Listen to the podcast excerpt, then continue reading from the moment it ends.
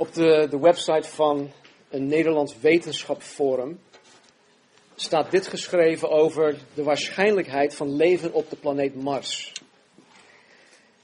Het kopje luidt: Leven op Mars, eindelijk. Vanaf de zon afgezien is Mars de vierde planeet in ons zonnestelsel. Tevens is het de planeet waar de kans op leven het grootst geacht wordt. Maar Mars wordt ook wel de rode planeet genoemd. Mars is qua omvang kleiner dan de planeet Aarde. Voordat men ruimteonderzoek kon doen door middel van ruimtevaart, was er een levendig geloof in leven op Mars.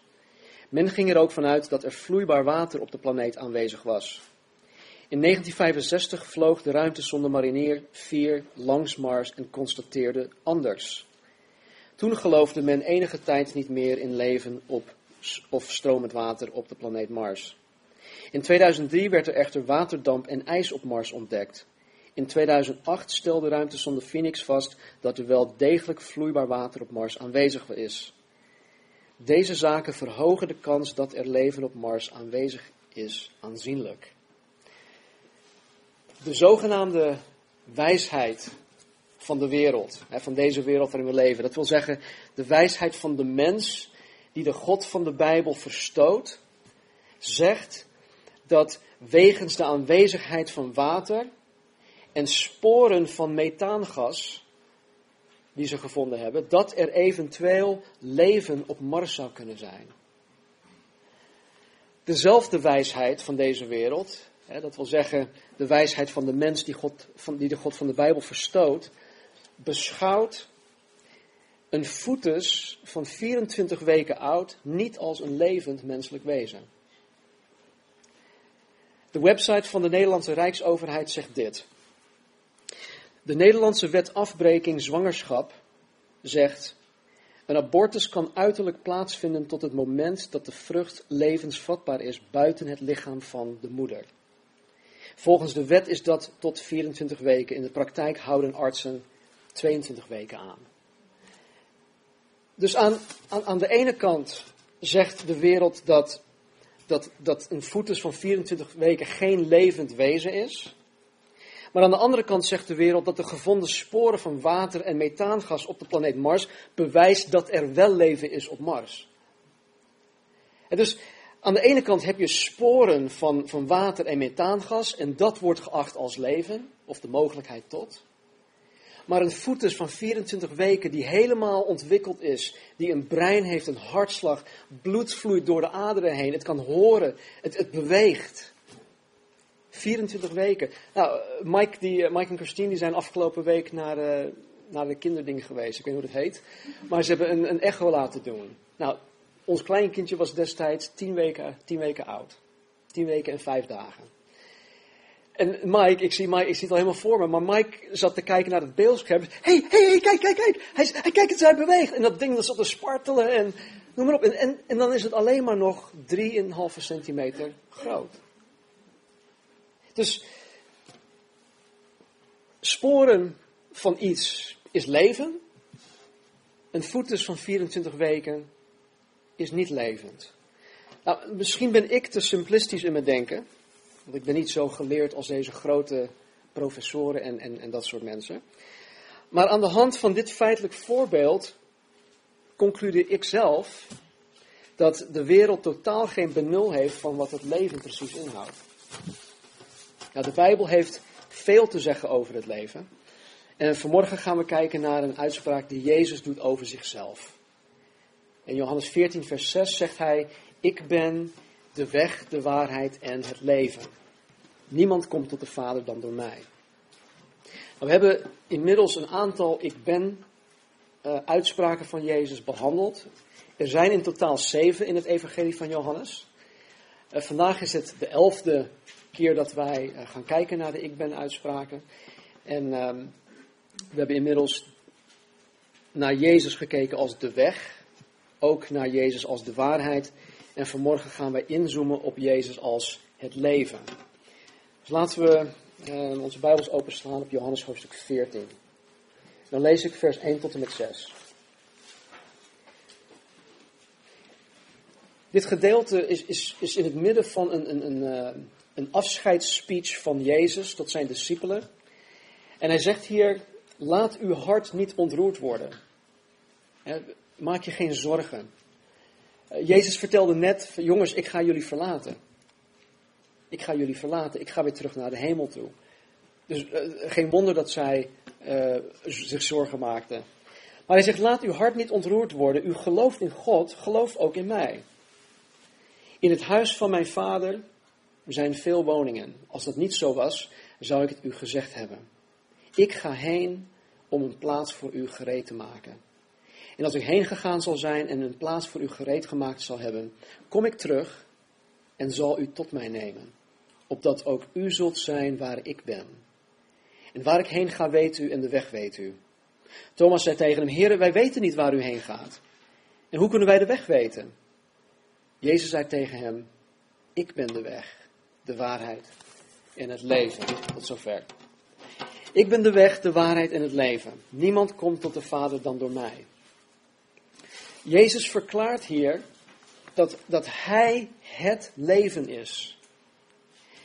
Wat Hij hiermee zegt is dat, hij, is dat, of dat het leven in Hem is. Dat Hij en Hij alleen de bron van het leven is. Dat het leven nergens anders te vinden is. Ook niet op de planeet Mars. Hij is het leven. Maar ik kan me voorstellen dat als iemand dit hoort, die dit niet snapt, dat hij zegt van, ja, maar kijk, als, als het leven alleen in Jezus te vinden is, hoe is het mogelijk dat er miljarden mensen hier op aarde leven die absoluut niets met Jezus Christus te maken hebben? Goeie vraag. Nou, het antwoord op die vraag is, is vrij simpel. Leven en leven is twee. Mensen die niets met Jezus te maken hebben, zijn inderdaad levende wezens. Kijk maar om ons heen. Ze ademen, ze eten, ze drinken, bewegen. Het zijn rationele wezens. Ze planten zich voort, enzovoort, enzovoort. Ze leven. Volgens de maatstaven van de wereld hebben velen zelfs een goed leven. Een goed leven. Ze hebben een goede baan, een topsalaris. Ze hebben geld op de bank. Eh, gaan meerdere keren per jaar op vakantie. Sommigen maken wereldreizen uh, dragen merkkleding, hebben een groot huis, hebben dikke auto's, enzovoort, enzovoort, enzovoort. Mensen die niets met Jezus te maken hebben, die leven, ook, die leven zich ook helemaal uit. En dus hoe kan ik nou zeggen dat er geen sprake van leven is? Hoe succesvol deze mensen ook zijn, wat ze ook allemaal bereikt hebben in het leven, hoe gelukkig deze mensen ook zijn, en hoeveel voldoening deze mensen ook kunnen hebben, de Bijbel leert ons dat God hun anders ziet. God ziet hun als niet succesvol. God ziet hun als ongelukkig en als onvoldaan. Sterker nog, de Bijbel ziet hun, of God ziet hun niet eens als levend. God ziet hun zelfs als dood. En maar hoe, hoe kan dat nou? De wereld leeft zich uit. Er is zoveel genot. Het, het leven is spannend.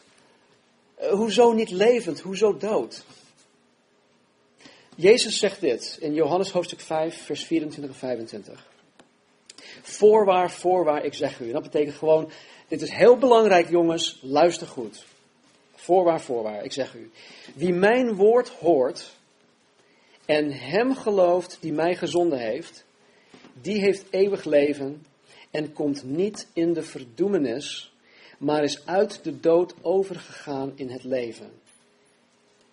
Voorwaar, voorwaar, ik zeg u, de tijd komt en is nu dat de doden de stem van de Zoon van God zullen horen en dat wie hem horen zullen, of wie hem horen, zullen leven. Jezus zegt hier dat de mens die Jezus hoort, en dus niet hierin en hieruit. Maar het wil zeggen dat, zij, dat mensen die zijn woord aannemen als waarheid en die Gods woord gehoorzaamt, uit de dood overgegaan is in het leven. Jezus zegt ook dat de doden zijn stem zullen horen. Nou, hij, hij, heeft het hier niet over mensen die, die reeds gestorven zijn, want die horen helemaal niets meer. Geloof me, ik heb daar ervaring mee. Maar hij heeft het over geestelijk dode mensen. En deze geestelijke dode mensen zullen tot leven komen indien zij de stem van Jezus zullen horen. Dat wil zeggen, zijn stem, zijn woord zullen gehoorzamen.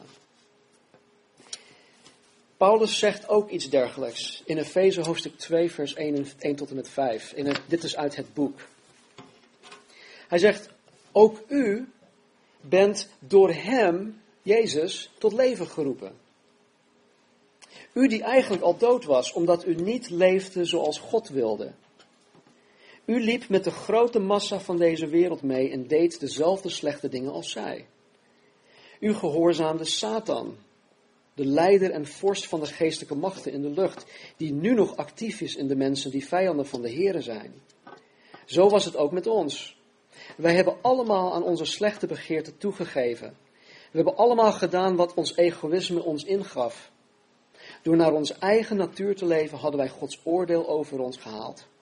Maar Gods liefde voor ons is zo groot dat Hij ons volledig gratie heeft verleend. Zelfs al waren wij door onze misdaden dood voor Hem. Hij heeft ons samen met Christus levend gemaakt. Wat een genade, zegt Paulus. Dat u gered bent, is enkel en alleen genade van God. In een andere brief, Colossense, hoofdstuk 2, vers 13, zegt Paulus dit, ook uit het boek. U was dood door uw ongehoorzaamheid aan God. En de macht van de zonde leefde nog in u. Maar nu heeft Hij, God, u samen met Christus levend gemaakt en al uw overtredingen vergeven. In deze gevallen, aan de Efeziërs en de Colossense, schrijft de apostel Paulus aan christenen. Hij, hij heeft het hier, ehm, hij, schrijft dit aan christenen. Die voor hun bekering geestelijk dood waren. En nu levend zijn in Christus. En dan zegt hij even verder in, in, in de Efezebrief hoofdstuk 5, zegt tegen anderen, zegt, ontwaak. Ontwaak, u die slaapt en sta op uit de doden en Christus zal over u lichten. Die roepstem heb ik beantwoord. Ik was ook dood, nu leef ik. Ik was blind, nu zie ik. Ik geloofde de leugen, nu geloof ik de waarheid. Ik leefde in duisternis, nu leef ik in het licht. Ontwaak u die slaapt en sta op uit de doden en Christus zal over u lichten. Deze geestelijke dood houdt in dat de mens gescheiden leeft van God. Gescheiden. Er is geen contact, er is geen verbinding, er is geen relatie tussen God en de mens. Dus de miljarden mensen die op aarde zijn, hoewel zij levende wezens zijn, zijn geestelijk allemaal dood. En, en God ziet deze lichamelijke levende mensen, die geestelijk dood zijn, hij ziet ze als dit. Dat dit, was ooit een, een mooi bonsai-plantje maar hij heeft het niet overleefd. En um, ja, er is geen hoop meer voor dit plantje. Maar als ik naar dit, als ik naar dit, deze, dit boompje kijk, het is eigenlijk een boompje. Ik denk dat we allemaal zien dat het dood is, toch? Er is geen hoop meer. Uh, het zal zeker geen vrucht dragen. Het is, het is hopeloos.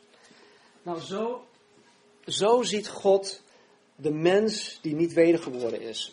Dat is de geestelijke toestand van elk mens die hier op aarde geboren is. De oorzaak van, van deze geestelijke dood is zonde. Zonde. Daar wordt niet vaak meer over gesproken. Maar de oorzaak van deze dood is zonde. En zonde is het heeft heel veel verschillende vormen, maar ik denk dat zonde is, is gewoon het niet voldaan hebben aan Gods maatstaven. Het niet voldaan hebben aan Gods eis van volkomen, volmaakt en rechtvaardig zijn. God kan alleen omgaan met mensen die 100% rechtvaardig en volmaakt zijn. Zijn wij dat? Nee. Daar kom ik nog op terug. En omdat de mensheid dood is in haar zonde, is Jezus Christus 2000 jaar geleden naar de aarde toegekomen om de mens het leven te geven. Leven en leven is twee. Ik ben de weg, de waarheid en het leven. Niemand komt tot de Vader dan door mij. Nou, als de mens uit de dood moet opstaan tot het leven dat in Jezus Christus is, wat is dat leven dan? Eh, hoe ziet, hoe ziet dat leven eruit? En hoe komt de mens tot dit leven? Het antwoord op die vraag geeft Jezus in, in, in de tweede zin van Johannes, Johannes 14,6. Niemand komt tot de Vader dan door mij. Als de geestelijke dood betekent gescheiden te zijn van de God van de Bijbel, dan betekent geestelijk leven het tegenovergestelde. Zo simpel is dat. Het is niet moeilijk. Het verbonden zijn met de Vader, hè, de, God van de Bijbel, dat, dat, dat is het gewoon. Verbonden zijn met de Vader, geestelijk leven. Maar hoe komt een mens überhaupt in contact met God? Hoe komt een mens tot die verbondenheid? Hoe krijgt een mens een persoonlijke relatie met de God van de Bijbel? Jezus zegt: Ik ben de weg, de waarheid en het leven. Niemand komt tot de Vader dan door mij. De enige mogelijkheid, of de enige manier om in contact te kunnen komen met de God van de Bijbel, de schepper van hemel en aarde, is door Jezus Christus. Er is geen andere weg mogelijk. En voor de wereld is dat heel nauw. Ze vinden dat niet leuk. Maar als je iemand kan vinden die dit accepteren kan, op wiens leven je, je Gods hand ziet, de genade van God, blijf met die persoon aan de gang. Blijf voor die persoon bidden. Want op een gegeven moment zullen hun ogen geopend worden en ze zullen dit zien. Hoe nauw het ook lijkt. Jezus is de weg, de waarheid en het leven. Niemand komt tot de Vader dan door mij. En die weg heeft God voor de mens zeer toegankelijk gemaakt. Zelfs een klein kind kan die weg vinden. Ondanks dat wij het niet kunnen bevatten als mens zijnde, heeft God het ons heel makkelijk gemaakt. En de weg is, is geloof. De weg is geloof. Ja, maar ik, ja, ik, ik kan niet geloven. Weet je, mensen leven elke dag in geloof. Morgenochtend gaan de meesten van ons naar ons werk toe. we stappen in onze auto of op de bus of op de trein en we geloven dat we op ons werk aankomen. Dat, dat, dat vergt geloof. sommigen, van ons gaan naar school toe. Jullie geloven dat je morgenochtend op school komt. Dus hoe dan ook, wij zijn wezens van geloof. Maar het geloof wat wij in Jezus Christus hebben of krijgen, dat is iets dat ons gegeven is. Want het is een heel bijzonder geloof. Maar op, de, op het moment dat je zegt van Heer, ik wil dit geloven, ik zet die stap, ik geloof, dan krijg je het. Dan worden je ogen geopend. Mensen zeggen eerst, nee, laat me eerst zien, dan pas geloof ik. Jezus zegt, nee, geloof nou maar eerst, dan zal ik het je laten zien. Voorwaar, voorwaar, ik zeg u, wie mijn woord hoort en hem gelooft die mij gezonden heeft, die heeft eeuwig leven. En komt niet in de verdoemenis, maar is uit de dood overgegaan in het leven. De tijd komt en is nu dat de doden de stem van de Zoon van God zullen horen. En dat wie hem horen, zullen leven. Jezus Christus spreekt vandaag de dag door de Bijbel. Hij spreekt door zijn woord, de Bijbel. Dus wanneer ik de Bijbel verkondig, dan spreekt Jezus en de Heilige Geest bevestigt in jouw hart dat het de waarheid is. En als ik iets spreek dat niet waar is, dan bevestigt de Heilige Geest dat ook. Hij geeft ons het onderscheidingsvermogen. Maar hopelijk spreek ik hier alleen de waarheid. In Johannes 6, vers 47 zegt Jezus ook: Voorwaar, voorwaar, ik zeg u, wie in mij gelooft, heeft eeuwig leven. Heeft eeuwig leven. Eeuwig leven is niet alleen het leven dat nooit ophoudt. En wat stel je voor dat wij dit leven hebben en dat het gewoon voor eeuwig door zal gaan. Nou, daar heb ik geen zin in. Daar heb ik totaal geen zin in. Dat, is geen goede deal. Dus eeuwig leven is niet alleen iets dat, dat nooit ophoudt, maar het is geestelijk leven. Het is verbonden zijn met God. En dat kan nu al. Nu, hier op aarde. Het kan vanmorgen zelfs, als je dat nog niet hebt. In Johannes 17 bidt Jezus tot God de Vader en in vers 3 zegt hij dit. Vader, dit is het eeuwige leven, dat zij u kennen. De enige waarachtige God en Jezus Christus die u gezonden hebt. Dus het leven, het eeuwige leven, is het persoonlijk kennen van de levende God, de enige waarachtige God en Jezus Christus. Dat is in principe het eeuwig leven. En de eerste stap die je moet zetten om dit eeuwig leven te krijgen, is om er persoonlijk voor te kiezen om te gaan geloven in de waarheid die Jezus je vanmorgen voorhoudt. Ik ben de weg, de waarheid en het leven.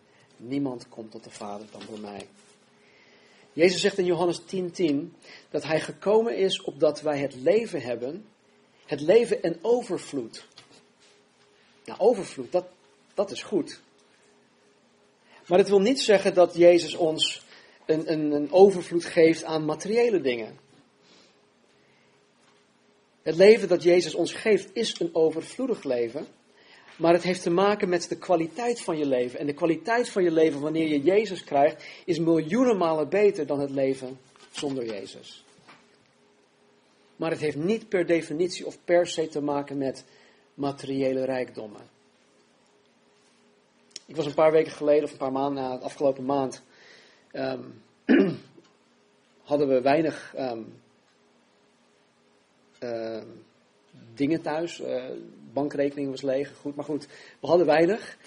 Maar weet je, ik, ik had zo'n overvloed in mijn hart. Ondanks de omstandigheden was ik, was ik gelukkig, ik, ik was voldaan, ik, ik, was, ik had vreugde, ik had vrede.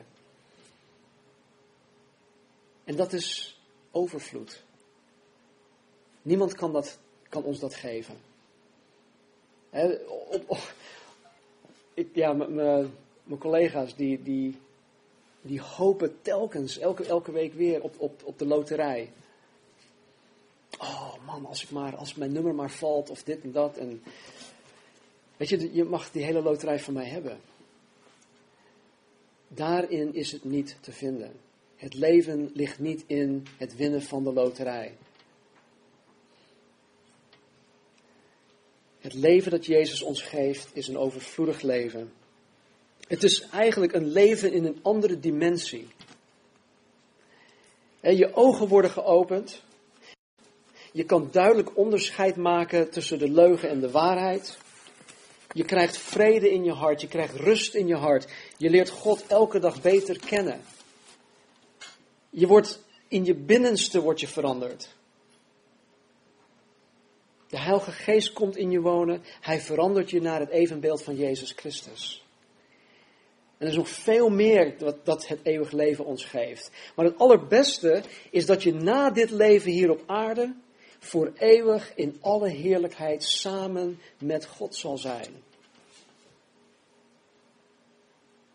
En met rijkhalsend verlangen kijk ik daar naar uit. De hele schepping. En ik denk dat in dit, in dit verband, in deze context, de meest um, bekende Bijbelvers, Johannes 3:16, echt tot zijn recht komt.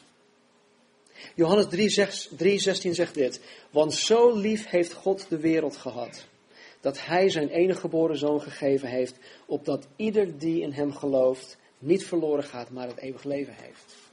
Wat voor zin heeft het leven of het eeuwig leven als je niet begrijpt dat je in eerste instantie dat je dood bent? Nou, het alternatief ziet er minder goed uit. Jezus zegt hier in Johannes 3:16 dat degenen die in hem geloven niet verloren gaan. Maar degenen die niet in hem geloven, degenen die het eeuwige leven niet krijgen, die blijven niet alleen geestelijk dood in dit leven, maar voor hun staat ook de eeuwige dood te wachten. Jezus zegt in Johannes 3, vers 36: Wie in de zoon gelooft, heeft eeuwig leven. Maar wie de zoon ongehoorzaam is, zal het leven niet zien. Maar de toorn van God blijft op hem. Als je wil weten hoe de toorn van God eruit ziet, lees openbaringen vanaf hoofdstuk, vanaf hoofdstuk 6. Het ziet er niet goed uit. De eeuwige bestemming voor de mensen die zichzelf niet verloochenen, die hun kruis niet opnemen, die Jezus niet navolgen, is een plaats waar men voor eeuwig gescheiden zal zijn van God. Voor eeuwig, onophoudend. En dit is een plaats waarvan Jezus zegt: het is het, uiterste duisternis. Er zal continu en voor eeuwig geween zijn en tandengeknars. Geen pretje. Dit wens je niemand aan. Of toe. Tot slot dit. In Lucas 18, vers 18 tot en met 24. Een leidinggevende vroeg Jezus en zei: Goede meester, wat moet ik doen om het eeuwig leven te beërven? En Jezus zei tegen hem: Waarom noemt u mij goed? Niemand is goed behalve één, namelijk God. U kent de geboden. U zult geen overspel plegen. U zult niet doden. U zult niet stelen. U zult geen vals getuigenis afleggen. Eer uw vader en uw moeder. En hij zei: Al deze dingen heb ik in acht genomen vanaf mijn jeugd. Maar toen Jezus dit hoorde, zei hij tegen hem: Oké, nog één ding ontbreekt u. Verkoop al wat u hebt en deel het uit onder de armen. En u zult een schat hebben in de hemel. En kom dan en volg mij. Maar toen deze man dit hoorde, werd hij diep bedroefd, want hij was erg rijk. Toen nu Jezus zag dat hij diep bedroefd was geworden, zei Jezus: Hoe moeilijk kunnen zij die rijkdommen hebben, het koninkrijk van God gaan? Het ging Jezus hier niet om het feit dat deze man rijk was. Eh, dat doet er niet toe. Maar het ging erom dat, dat zijn rijkdom hem in de weg stond om tot het eeuwig leven te komen. Hij stond zichzelf in de weg. Zijn rijkdom was hem meer dierbaar en kostbaar dan Jezus Christus. In een andere vers, in een andere, ehm, in een ander evangelie staat er zelfs dat Jezus hem lief had. En deze man kwam naar hem toe, stelde de vraag, wat moet ik doen? Jezus vertelde en staat er, en Jezus had hem lief en vertelde dit. En toch ging deze man weg, bedroefd, en hij had het eeuwig leven niet gevonden, omdat, het, omdat hij zichzelf in de weg stond. En we zien niet in het evangelie, in geen van de evangeliën, dat Jezus hem tegenhield. En van, oh, maar goed, laten we even, laten we even onderhandelen. Of laten we misschien ja, misschien moet ik het iets laagdrempeliger maken om, uh, ja, om het toch meer toegankelijk te maken voor jou. Nee, Jezus vertelde hem waar het op stond en hij maakte de keus. Ik denk dat de keus heel duidelijk moet zijn voor mensen. Als ik het wazig laat, dan, dan weten de mensen niet waar ze aan toe zijn. Wat moet ik nou kiezen? Dus Jezus stelt mensen voor de keus. En vanmorgen ook weer. En wat staat jou vanmorgen in de weg? Wat weerhoudt jou van het beërven van het eeuwig leven?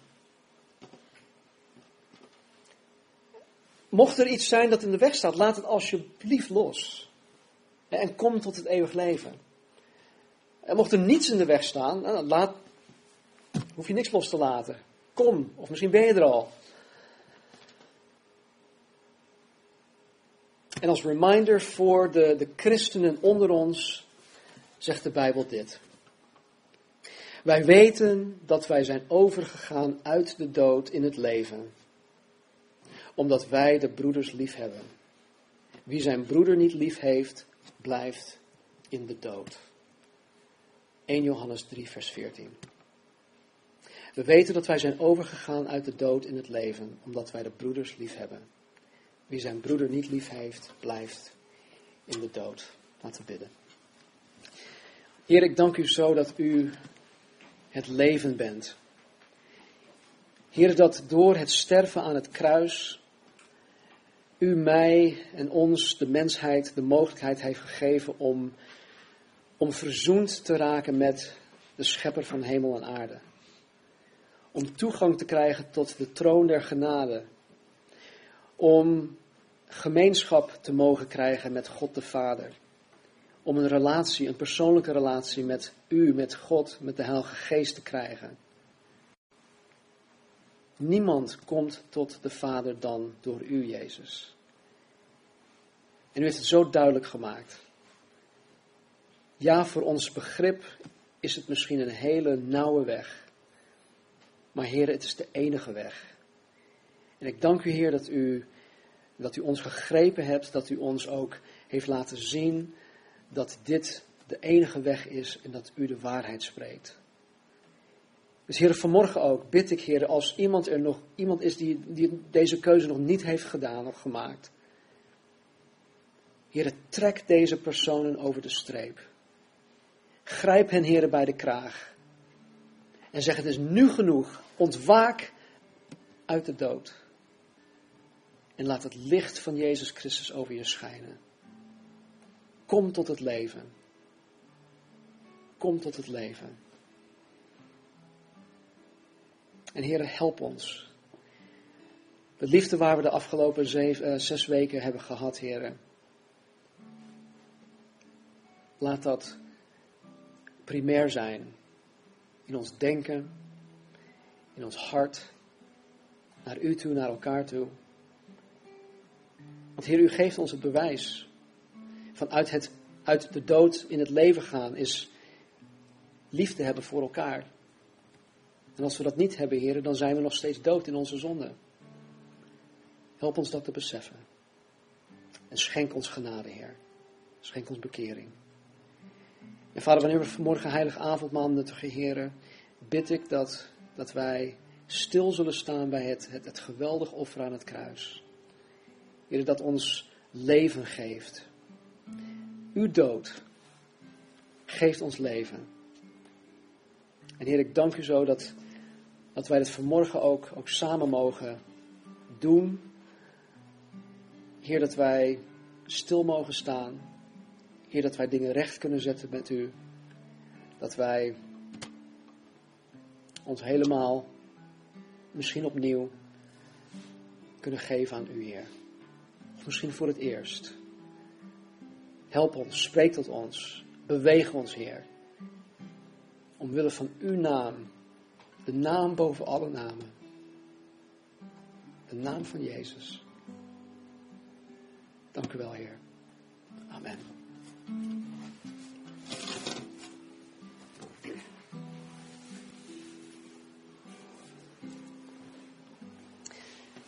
Alle mensen op aarde,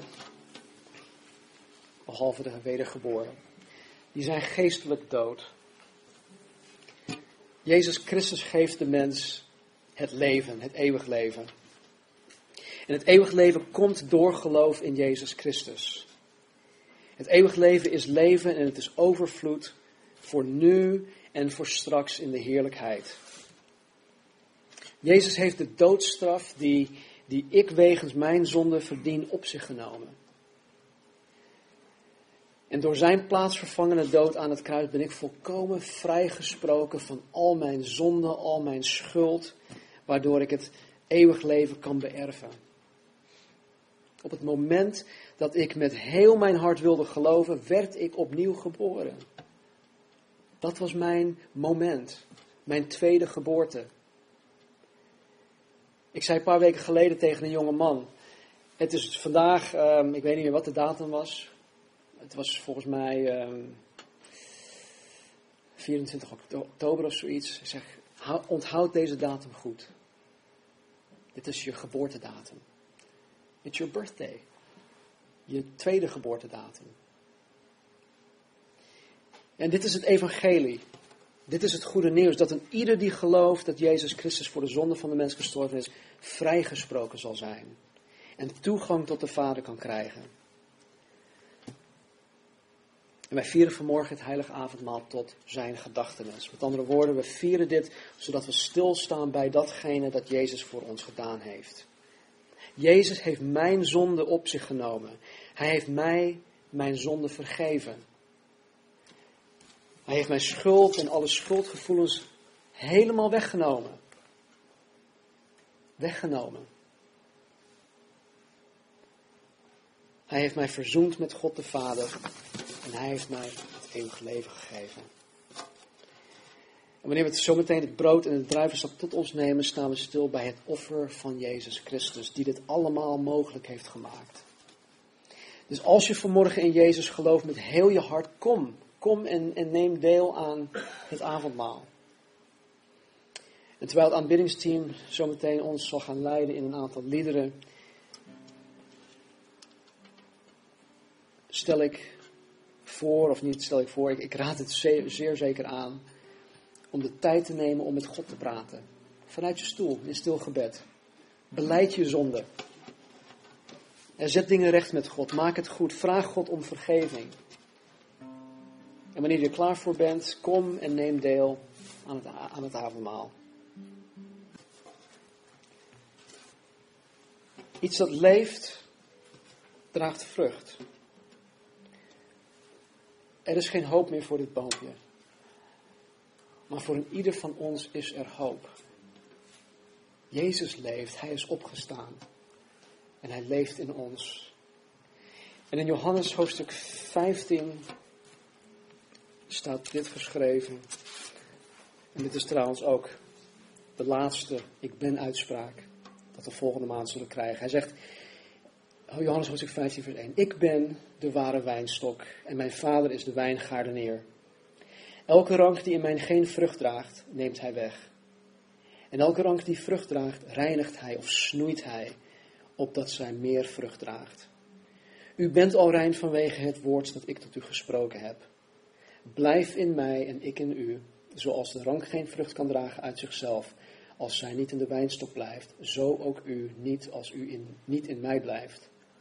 Ik ben de wijnstok, u de ranken, wie in mij blijft en ik in hem, die draagt veel vrucht. Want zonder mij kunt u niets doen.